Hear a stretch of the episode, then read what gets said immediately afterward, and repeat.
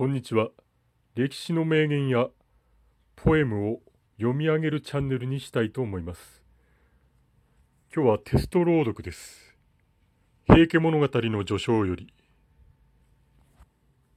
祇園少女の鐘の声、諸行無常の響きあり、皿掃除の花の色、乗車必須の断りを表す。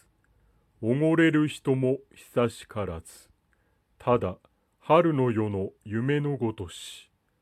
竹き者もついには滅びぬ。ひとえに風の前の塵に同じ。ご視聴ありがとうございました。